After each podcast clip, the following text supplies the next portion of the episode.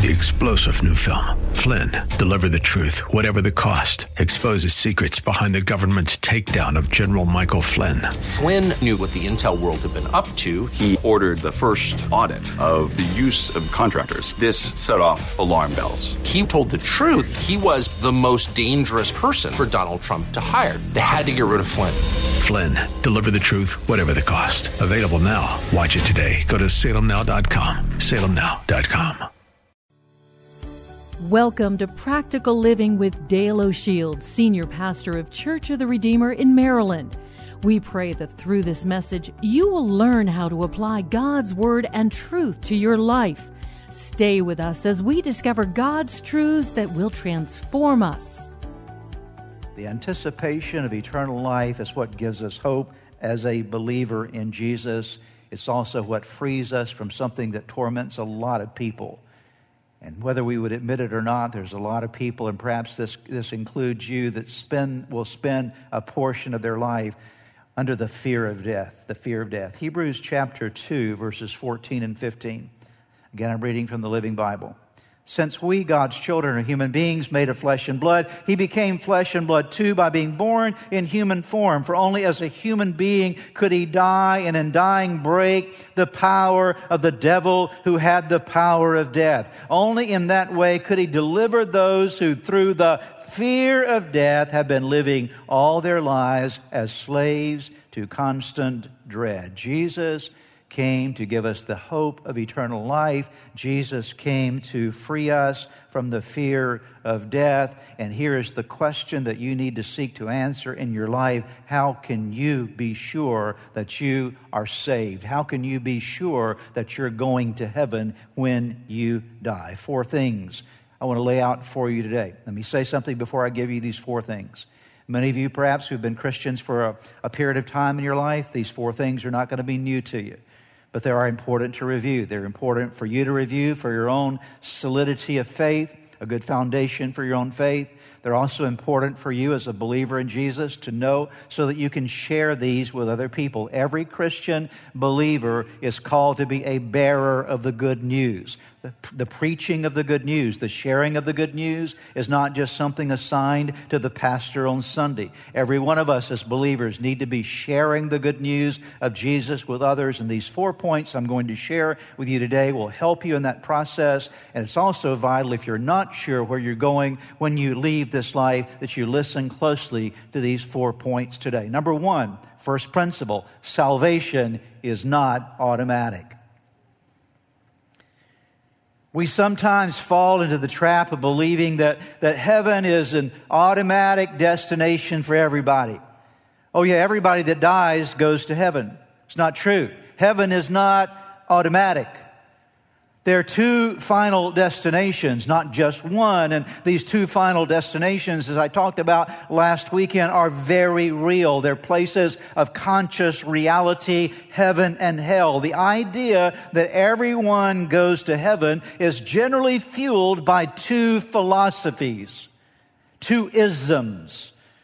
Let me lay these out for you. One is universalism. Universalism says, well, Jesus died for the world, so after all, because he died for the world, everybody's going to be saved. Doesn't matter what they do, everybody's going to sort of go to heaven. Not true, because that negates the reality of something precious that God gave you that's called a free will, the capacity to choose. And so, no, not everyone that dies is going to heaven. Universalism is a false philosophy, it is a heresy. There's another ism, it's called pluralism. And pluralism is the idea that there are many ways to God, that it really doesn't matter what you believe as long as you believe something and you're sincere about it because all roads lead to God. No, all roads do not lead to God. Not all roads lead to DC.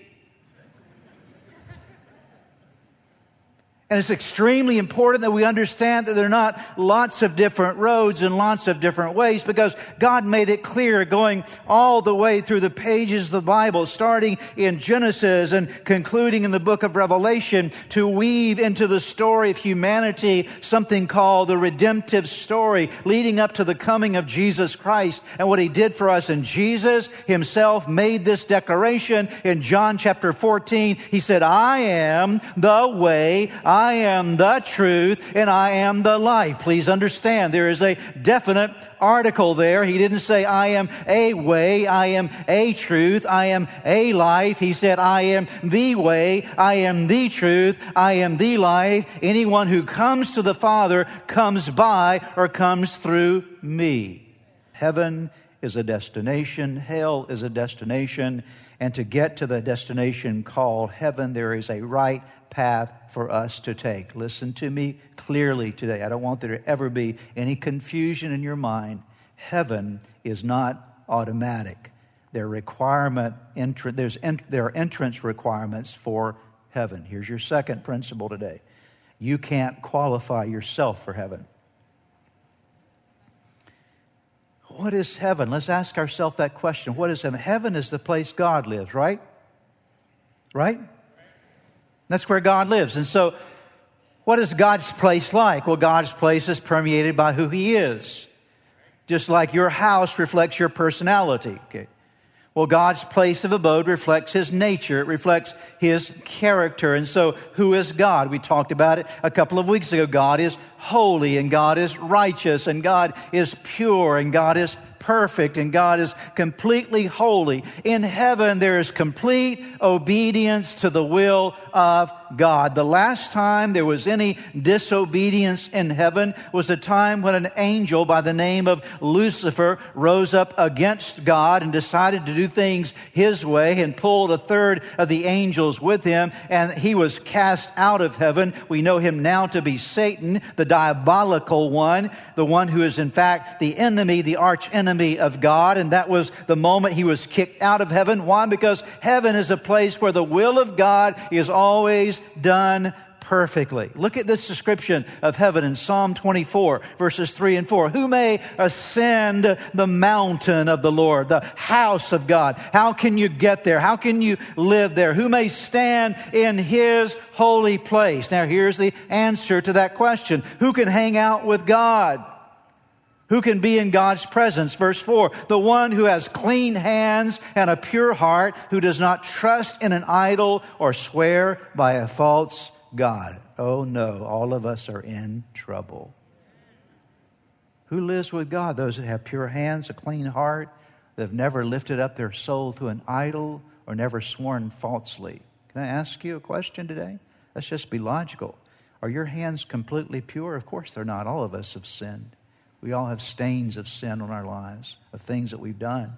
And so we can't, by our own nature, have pure hands. Do you have a clean heart? No, all of us have hearts that have been marred by sin. We've all had things in our heart. There have been times you've had anger in your heart, and resentment in your heart, and bitterness in your heart, and hatred in your heart, and all kinds of other things in your heart. We all have because we're human beings. Has there ever been a time in your life that you've lifted up your soul to an idol? Of course you had. There have been times in all of our lives where someone else or something else has been in front of God in our lives. It's called an idol. Have you, have you been a person who's never sworn falsely? No, all of us have been guilty at times of, of, of twisting the truth and not being completely honest with ourselves and God and others. And so we have these issues. And so if we're going to hang out with God, we're in trouble because we don't have pure hands and a pure heart. And we, we don't have clean hands and a pure heart. And we're, we're not free of idolatry in our lives. So, if you're going to qualify to go to heaven, dear ones, yourself, you've got to be, listen closely, you've got to be completely holy. You've got to be completely perfect. You've got to be the person that never does anything wrong and is always completely right and righteous. And many of us try to make this excuse well, maybe if I just do enough good things, that will outweigh the bad things, sort of like there's a scale, if you will, with God. And I know that I do some bad things, but maybe I'll do just enough good things with God that that will tip the balance. And when I die, He will let me into heaven because my good outweighs my bad. No, that doesn't work that way because no matter how many good works that you do in your life, it still doesn't solve the problem. The problem is not with your external, the problem is with your internal. Because the real issue for our lives is not what we do outwardly, it's what we are inwardly.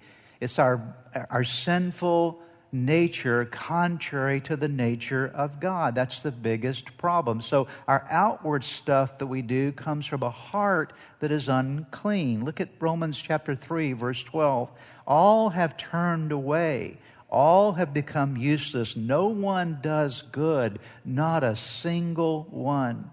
In Ephesians chapter 2, beginning in verse number 1, the Apostle Paul is describing us before people before they meet Jesus. He's describing you and me right here in these verses. See if you can't identify of you, in your life before you met Jesus. Once you were under God's curse, doomed forever for your sins. You went along with the crowd and were just like all the others, full of sin, obeying Satan, the mighty prince of the power of the air, who is at work right now in the hearts of those who are against the Lord. All of us used to be just as they are, our lives expressing the evil, notice where, within us, doing every wicked thing that our passions or evil thoughts might lead us into. We started out bad, being born with evil natures, and we're under God's anger just like everyone else. The bad news for us is this all of us are lost, all of us are helpless when it comes to trying to qualify yourself for heaven, it's something that you and I cannot do. You cannot qualify yourself for heaven. It's impossible for you and I to do. We can't be perfect enough to, to earn our way into heaven. Here's our third point today. And with this one, I'm hoping I get a little bit of a shout of hallelujah, okay? Because this is where the good news begins. Your ticket to heaven has been purchased for you.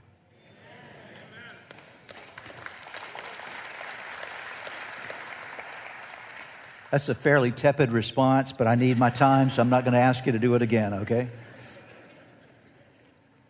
I know you're just thinking about it, aren't you? Okay. Your ticket to heaven has been purchased for you. You can't qualify for heaven. You and I couldn't get there on our own. There's not, not anything good that you could do that would earn you the way to heaven because even though you are doing good things, all of us have a, a heart that is twisted toward evil. And so we, we can't earn our way there. We are lost. And so people that are lost need to be saved. They need to be found. They need to be delivered. And God loved us so much that He took the necessary steps to help us in our condition. He looked down upon humanity and He realized and understood that we were helpless to get into relationship with Him, helpless to spend eternity with Him. And so God says, I'm going to do for them what they cannot do for I will send my only begotten Son into the world who has never sinned, never will sin, and he will go to the cross and give his life as a sacrifice for the sins of mankind so that there can be a relationship with God through Jesus Christ. He came, dear ones, as our Savior. And what it means to be a Savior is it means that we were helpless and we needed to be saved. The Bible teaches, and humanity understands this, that wrongdoing always calls for punishment, right? That's why we have the judicial system in our nation that there's wrongdoing, and so wrongdoing demands punishment. It goes all the way back to the book of Genesis in chapter 3, where Adam and Eve sinned against God, and the Bible says, So the Lord God banished Adam from the Garden of Eden to work the ground which he had been taken. So, in other words, that was a judgment, if you will, for his sin. Wrongdoing always results in punishment. Sin is wrongdoing. That's what sin is. Sin is when you do something wrong, violating God's law, violating God's will. So sin is wrongdoing and it deserves judgment and it deserves punishment. That's what the Old Testament sacrificial system was all about. In the Old Testament, you read about the sacrifices that when someone was sin, they would have to go to the priest and they would bring with the priest a lamb or a goat, a goat or some kind of an animal and they would have to present that animal to the priest and the priest would lay the animal on an altar and that person would have to watch as that animal was killed and the blood would, would trickle down the side of that altar and they would realize that that animal took my place. That animal took my place. And so here was the problem. Every time you sinned and violated God's principle, you got to get back to the priest again. You got to bring some offering to the priest again. And some life has to be taken over and over and over again. A visual representation of the fact that life is in the blood and sin deserves sin deserves judgment and punishment. Romans 6:23 for the wages of sin is death, but the gift of God is eternal life in Christ Jesus our Lord. Jesus willingly came to the world and he died as the sinless son of God for our sins. When Jesus went to the cross, he accepted our punishment. When he went to the cross, that was the altar when he went to the cross and they stretched his hands out, as we'll be celebrating on Good Friday, and nailed his hands to the cross members of that cross and his feet to that cross, that vertical aspect of the cross. And when they when they pierced his side with that spear and blood and water came out, that was the sacrificial moment God placed in that moment, the judgment for our sins upon Jesus. And in that moment, when Jesus said, My God, my God, why have you forsaken me? There was this moment where God was separated from his son, pouring out judgment and wrath upon him. Isaiah 53 verses 5 and 6. But he, Jesus, was pierced for our transgressions. He was crushed for our iniquities. The punishment that brought us peace was on him. And by his wounds we are healed. We all like sheep have gone astray. Each of us has turned to his own way and the Lord has laid on him, on Jesus, the iniquity of us all. John the Baptist understood it when he saw Jesus coming one day. John 129. The next day, John saw Jesus coming toward him and said, Look, the Lamb of God who takes away the sin of the world. You're going to heaven when you die. How can you be sure that you're going to heaven when you die? And here's the thing I want you to see in this point as we're bringing up everything we've said to this crucial moment. Jesus offers the free gift of salvation for all, for all who sincerely put their faith in Him, accepting Him as their personal Lord and Savior. This is found in many places in Scripture, Romans 10, 9, and 10 wonderful passage that outlines how can you be sure that you're going to heaven when you die? How can you know that you have eternal life? Romans 10, 9 and 10. If you declare with your mouth Jesus is Lord and believe in your heart that God raised him from the dead, you will be saved. For it is with your heart that you believe and are justified, and it is with your mouth that you profess your faith and are saved. A lot of people say, well, I'll just try to do my best and hope I get to heaven by doing what the best I can do. And if I can just sort of stack up some good works in my life, then certainly God will be impressed with that. If I can be religious enough and do all the religious things, then certainly God will let me in heaven. All those things are good. You can go to church regularly and do all those things join a church, become active in church. You can be a tither. You can do all the great things that you can think about that a good religious person would do, but none of those things will ever get you to heaven because they're not sufficient. They don't change your nature. There's only one thing that can change you from the inside out, and that's when you come to that place to confess with your mouth, Jesus is now Lord of my life. Jesus is Lord. And I believe that he went to the cross and died for my sins. And I believe that God raised him from the dead because death could not hold him because there was no sin in him. And I'm confessing him as my Lord. I believe that God raised him from the dead. And I lay hold of this wonderful gift of salvation. Salvation is never earned, you cannot earn it. Salvation is a gift. It's a gift. And it's a gift that is offered to every person here today. Every person watching online, every person around the universe, around the world today, that gift is offered. And the key thing with a gift, a gift is never your gift until you receive it. It's never yours until you take it. And that's the gift of salvation. And so many people are refusing that gift or failing to acknowledge or accept that gift. And that's the very gift that will get you eternal life. And so, my question for you today is Have you received the gift? You can't earn your way there. Have you taken the gift that Jesus freely offers to you? And that gift is given to you on the basis of two very important biblical words. It's given to you on the basis of mercy and grace. Say those words with me Come on, let's try it again. Mercy and grace. You don't earn it. You receive the gift on the basis of God's mercy, on the basis of God's grace. So we need to understand those two words. Let's talk about mercy. Put it on the screen if you will. What is mercy? Read it together with me. Mercy is I don't get the bad I deserve. That's what mercy is. Anybody that goes to a court of law and they plead mercy to the judge, they know they've done wrong, but they're saying, Would you please not give me the bad I deserve?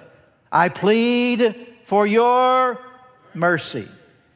Mercy from God is that He's not going to give you the bad that you deserve. You and I deserve hell. You know what I deserve because of my nature, my rebellious nature against God? I deserve hell. I deserve to be eternally separated from God. But I'm thankful that God has shown me mercy through Jesus Christ. Anybody here today thankful for the mercy of Almighty God and the fact that in Jesus He is withheld from me the bad that I deserve.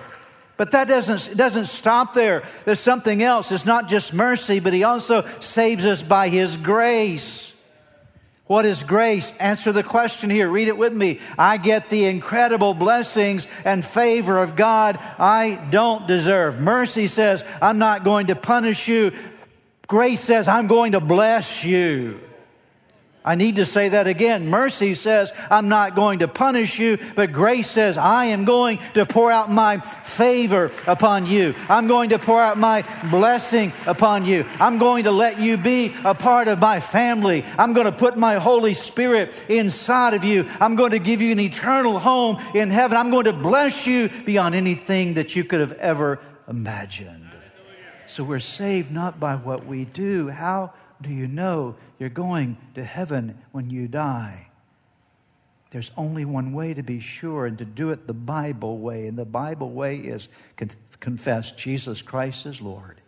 Believe in your heart that God raised him from the dead, and you will be saved. Amen. The question for you and me is have we done that? And that leads me to my last point. Because if you've done that, here's something that you need to be aware of. You can be sure of heaven. When you and I put our faith in Jesus, we truly repented of our sins, turned away from a life apart from God, and turned toward God, we can be sure that we're going to heaven. I have people ask me, Pastor, after I'm saved, can I lose my salvation? Uh, how can I be sure that I'm going to really be saved? Can I lose my salvation? And my question back to them always is, why would you want to? Why would you do anything that would put your relationship with God in question. It's the greatest gift that you would ever receive. And so salvation is something that you are sure, you can be sure of. When you're saved, you're saved.